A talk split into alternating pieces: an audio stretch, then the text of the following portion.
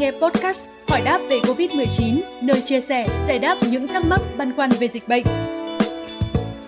Thưa quý vị, trong bối cảnh biến thể Omicron vẫn đang là mối quan ngại tại nhiều quốc gia, giới chuyên gia y tế đã tiến hành nghiên cứu để xác định những triệu chứng thường xuất hiện khi nhiễm biến thể Omicron. Các chuyên gia tại Viện Nghiên cứu Sức khỏe châu Phi của Nam Phi đã tiến hành theo dõi tác động của Omicron trong hai tuần đầu của làn sóng lây nhiễm và so sánh với khung thời gian tương tự của biến thể Delta và Beta. Cụ thể, trong số 43 ca nhiễm Omicron được nghiên cứu, chỉ có 7% đối tượng được khảo sát là không có triệu chứng hoặc triệu chứng không rõ. 93% tổng số ca còn lại có dấu hiệu bệnh. Trong đó có 3 triệu chứng nổi bật là ho, chiếm tới 89%, tiếp đó là mệt mỏi, chiếm 65% và nghẹt mũi hoặc chảy nước mũi, chiếm 59%.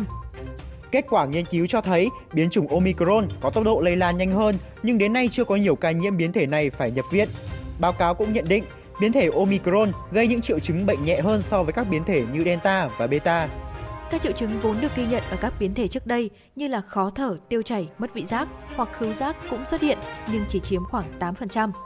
Kết quả báo cáo sơ bộ cũng chỉ ra rằng trong số những ca nhiễm đầu tiên, nhiều ca có vẻ nhẹ hơn so với trường hợp nhiễm các biến thể khác kể từ khi nhiễm đến khi xuất hiện các triệu chứng nghiêm trọng.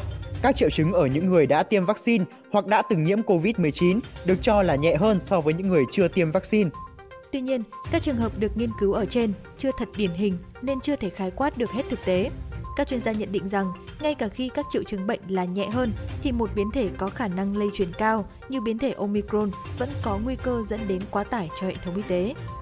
Ngoài ra, Tổ chức Y tế Thế giới WHO cũng cho biết hiện nay biến chủng Omicron đã xuất hiện tại 63 quốc gia và vùng lãnh thổ. WHO đưa ra cảnh báo rằng vẫn chưa có đủ dữ liệu để đánh giá toàn diện về biến thể Omicron.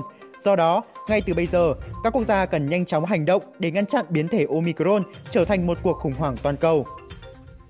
Thông tin vừa rồi cũng khép lại chương trình ngày hôm nay. Xin chào và hẹn gặp lại!